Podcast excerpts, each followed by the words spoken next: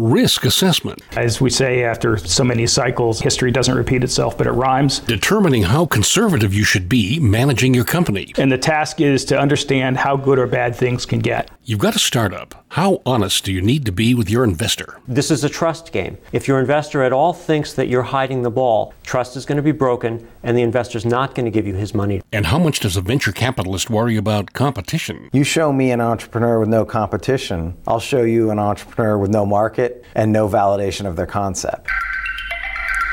This is The Language of Business, a weekly podcast designed to inform and inspire entrepreneurs and anyone thinking about a startup. Learn about strategies that work and strategies that don't work. I'm executive producer Don Kelly.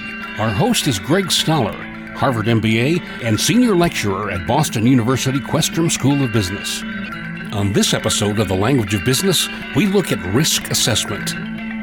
Here's Greg Stoller. Thanks, Don. What can go wrong sometimes does, but that doesn't mean it has to sink your company.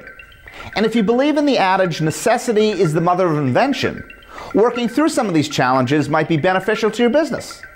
Today we're going to talk about risk, defining it and assessing it, and determining how conservative you should be in terms of managing your company. As an entrepreneur looking to get funding, where's the fine line between innocuously forgetting to mention a problem versus fraudulently failing to do so? Sounds like a question for an attorney, and we might have the perfect one for the job. He's pragmatic, results-driven, but most importantly, passionate about working with entrepreneurs. Bill Contenti is a partner at Gesmer Updegrove, and welcome to The Language of Business. Thank you, Greg. Thanks for having me. How honest should entrepreneurs be about their problems? Entrepreneurs should be completely honest with their investors, period. End of discussion. One of the things that entrepreneurs absolutely have to do with their investors is build trust. And if the entrepreneur is hiding the ball or trying to get away with something, an investor will sense it, an investor will find out, trust will be broken, and the deal will fall apart. But I'm sure in your office all the time, you and your associates debate business issues versus legal issues. How far-reaching should an entrepreneur be in saying, is this something which I'm being overly nervous about, or is this actually something that I have a duty to disclose? An entrepreneur is required to disclose anything that's material to the investment. We can talk about what is material, but the entrepreneur should set up a few kinds of things in making that distinction.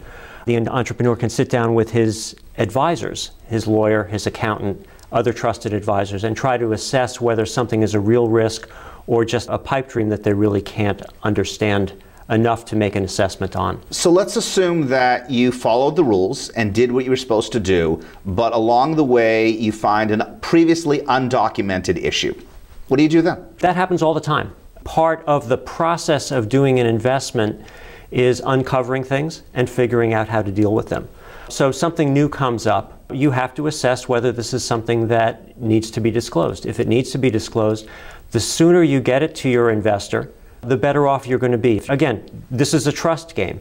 If your investor at all thinks that you're hiding the ball, trust is going to be broken and the investor's not going to give you his money to invest. Let's assume the investor has already given you his money, yep. But the investor or the attorneys representing the investor have just done a poor job with their due diligence. What happens then?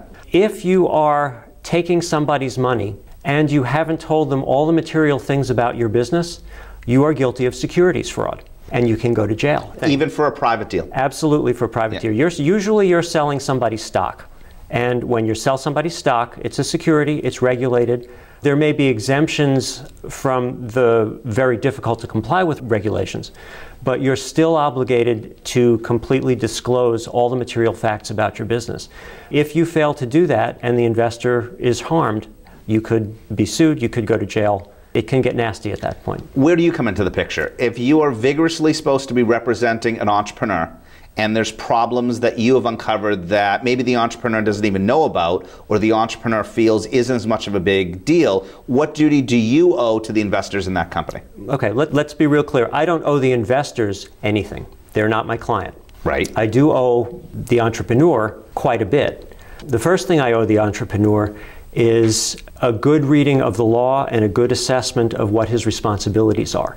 However, I can't help the entrepreneur break the law. If I really believe that the entrepreneur is engaging in securities fraud, I'm going to have to give him a choice, which is basically either you can disclose this or you can find yourself another lawyer. It's that simple. And of all of the years that you've done this, how many times have you had to have some variant of that conversation with your entrepreneurial clients? The conversation comes up a couple, three times a year. I've never had to resign.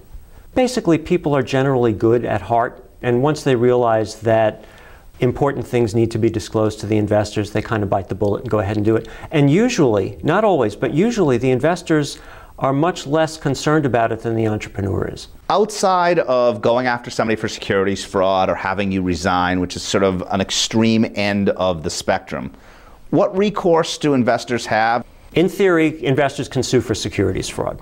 I can't think of a situation where I've been in where that's happened, and I've been doing this for a lot of years.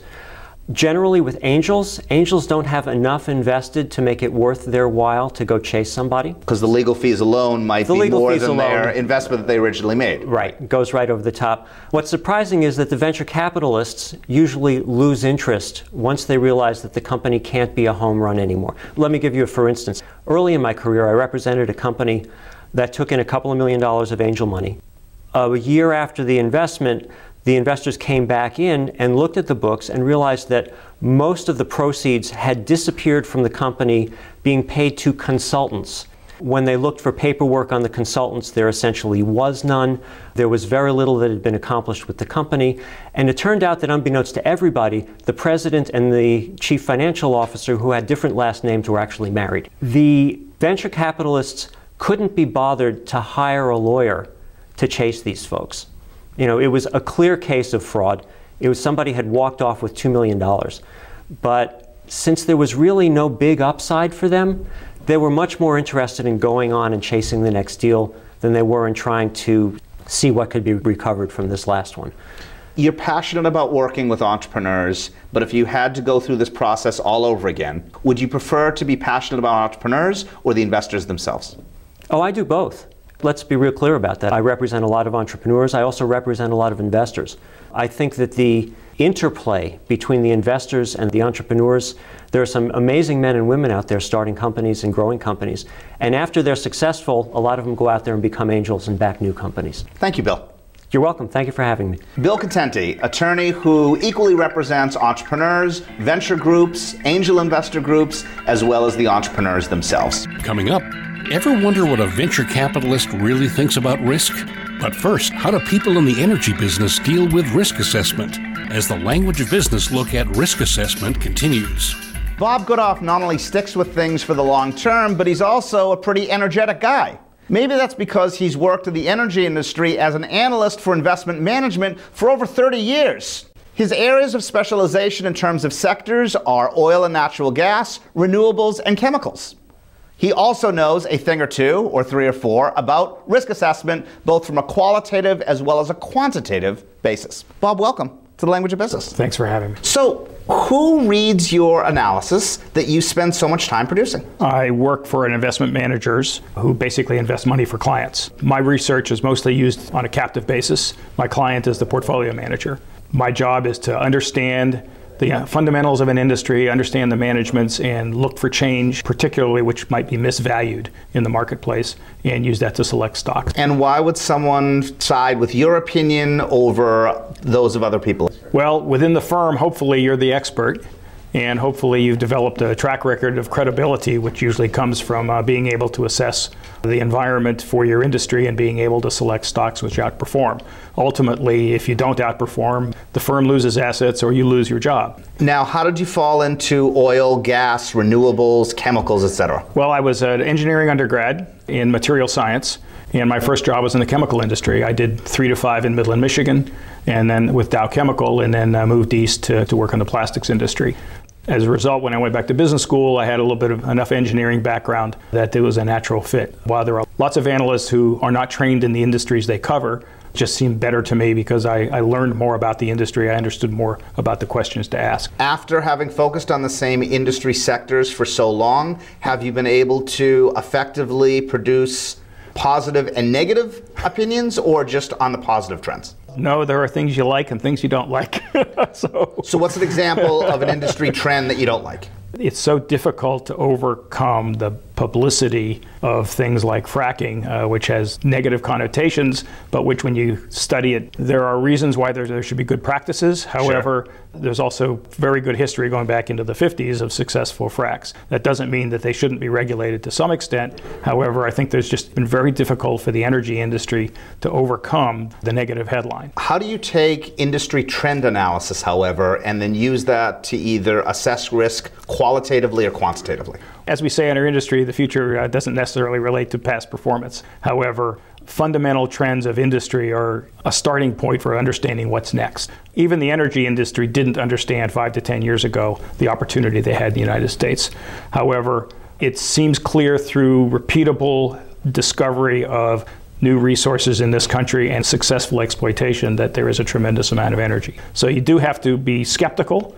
You do have to analyze, and you never want to draw a straight line, but you do want to have sound reasoning to indicate to you that there's an opportunity for one trend or another to continue. So now you write this for your investors on either the buy side or the sell side. Mm-hmm. How do they then integrate that into their decisions? We've talked about yeah. assessing the risk. Now how do they actually integrate it into a buy, hold, or sell decision? Portfolio manager typically has a style. He may be a large cap manager, he may be a value manager, he may be small cap or emerging growth, he may be global. He's looking for a certain kind of uh, equity to fit his style. It might be a small company with lots of potential, it might be a company that's fallen on hard times which may have a turnaround opportunities. And so as the analyst who covers the industry, my task is to understand enough about the different kinds of companies that he might want to invest and also understand the fundamentals and be able to search for companies which might, again, fit. So if you had to crystallize how to assess risk, what are the first one or two thoughts that come to mind? Covering oil and chemicals and so on, we've been used to lots of volatility. So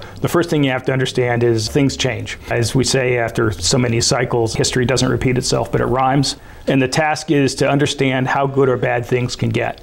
Uh, scenario analysis is a great way to do this. Being a longer-term investor, I tend to do a lot of cash flow analysis. And when you run cash flow analysis, you can create and then evaluate different scenarios. You can change discount rates. You can change the effect on business cycles on the ultimate business, uh, the effect of a dry hole or series of dry holes on an energy company. What sectors do you think are attractive in the energy industry these days? The U S natural gas opportunity is sustainable and longer term, but what I really like is the customers. The customers are benefiting from cheap raw materials relative to the rest of the world. You would not believe how many different companies from different interesting countries are coming to the United States looking to invest because they can take advantage of cheap energy. They're coming from the Middle East, they're coming from Asia. And so the opportunity for secular growth of the economy based on relatively cheap and abundant energy is dramatic. Do you think the risk-reward trade-off is worth it by going outside U S borders? It probably is looking at valuation. I have done less work in my career on international, although I've visited a number of companies and countries around the world. But there are obviously changes in psychology which have made the Asian markets probably more attractive than unattractive over a longer period of time. Great. Thanks, Bob. Sure. Bob Goodoff, successful financial analyst for the energy industry. Still to come, ever wonder how venture capitalists really think about risk? Next, when The Language of Business continues. Our sponsor is Swap-Ons. Want to experience something truly unique on the other side of your phone? Swap-Ons. Personalize your phone case like never before. Pick your case model and color, sleek design, anti-slip sides, drop test protection, passed and exceeded. Choose your swaps. There are thousands of great designs, sports, travel, nature, and more. Or create your own swaps. Upload your pics or your business logo. Add custom frames. Swap-Ons. They start an infinite swap for you. Live it, love it, swap it. swap ons dot com. You're listening to The Language of Business look at risk assessment. Once again, here's Greg Stoller. Thanks, Don. Christopher Mirabile is the co-managing director of LaunchPad Venture Group, a large investor network focused on seed and early stage companies, primarily focusing on high tech.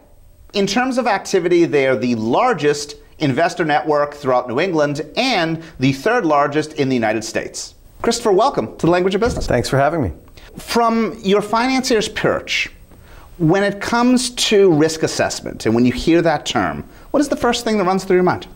I guess the first question we always ask is, what kind of risk are we talking about? Is it technology risk or market adoption risk or future financing risk or risk with the team? Risk is in everything we do because we go so early. So understanding the, the type of risk we're talking about is usually the very first question. Let's assume it's technology risk. How do you factor that in?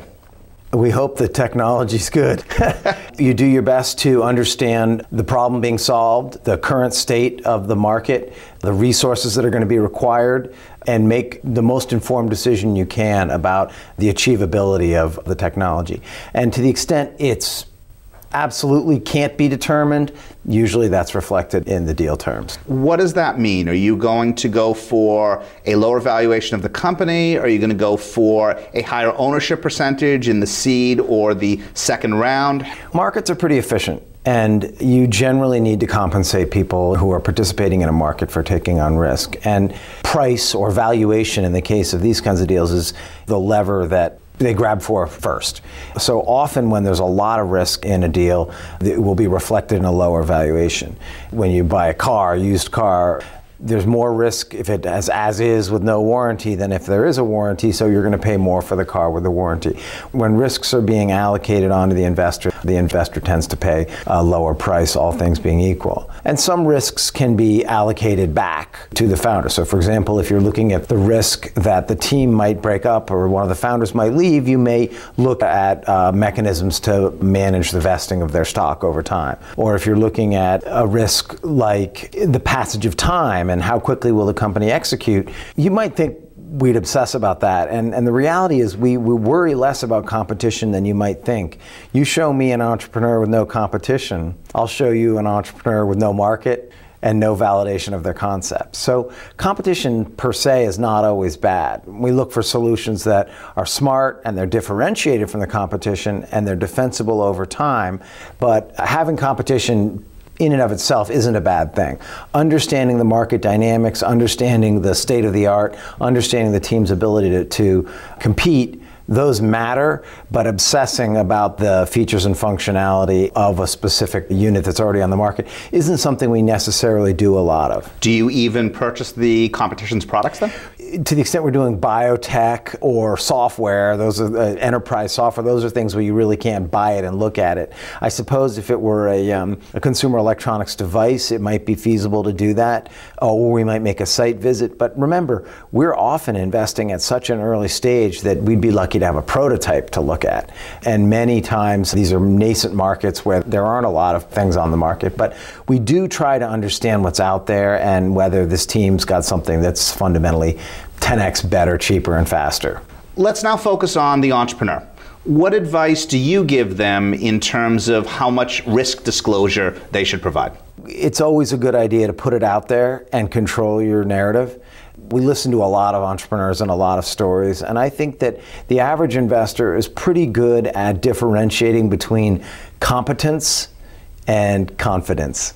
And so I think it's never a good idea to try to gloss over risks because they're going to come up anyway, and it's better to get out in front of them and control your narrative. So I usually, when I'm coaching entrepreneurs, I'll tell them that it's important to sort of say, here are the, the what we think are sort of the key challenges, and here's how we're thinking about them, here's how we're mitigating them, here's where we're stuck, here's where we could use your help. And all of a sudden, I'm mentally coming over to their side of the table going, gee, that's an interesting challenge. How could we solve that?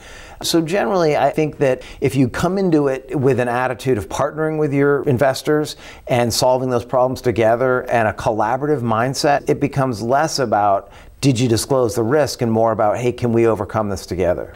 Back in the day, we all learned finance as base case, best case, and worst case.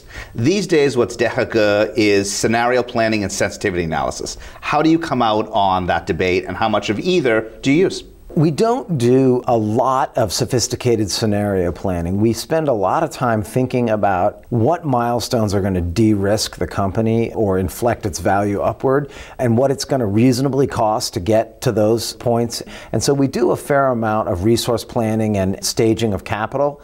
But at the stage we invest, it's very early, and it would be misleadingly reassuring to try to build hypotheticals on top of hypotheticals. So you, you take it as it comes to a degree and try to understand, look at the assumptions, and to the extent things didn't work out the way they're planned, adjust accordingly and see what you can learn about why certain assumptions prove wrong. Thanks, Christopher. Thanks for having me, Greg. Thanks, Greg. And that's our episode this week. You can find links to all the people and companies we've interviewed on the show notes. If you subscribe and leave a rating on Apple Podcasts, it'll be a huge help. Thank you. Our director is Mark Mandel. Social media by Jennifer Powell of excellent writers dot com. Consulting producer is Helen Tierney of Happy Accident Productions. Audio editing and voiceover by yours truly. Special thanks to Mike Carruthers of something you should know dot net. For Greg Stoller and the entire team, I'm executive producer Don Kelly. Thanks for listening to The Language of Business.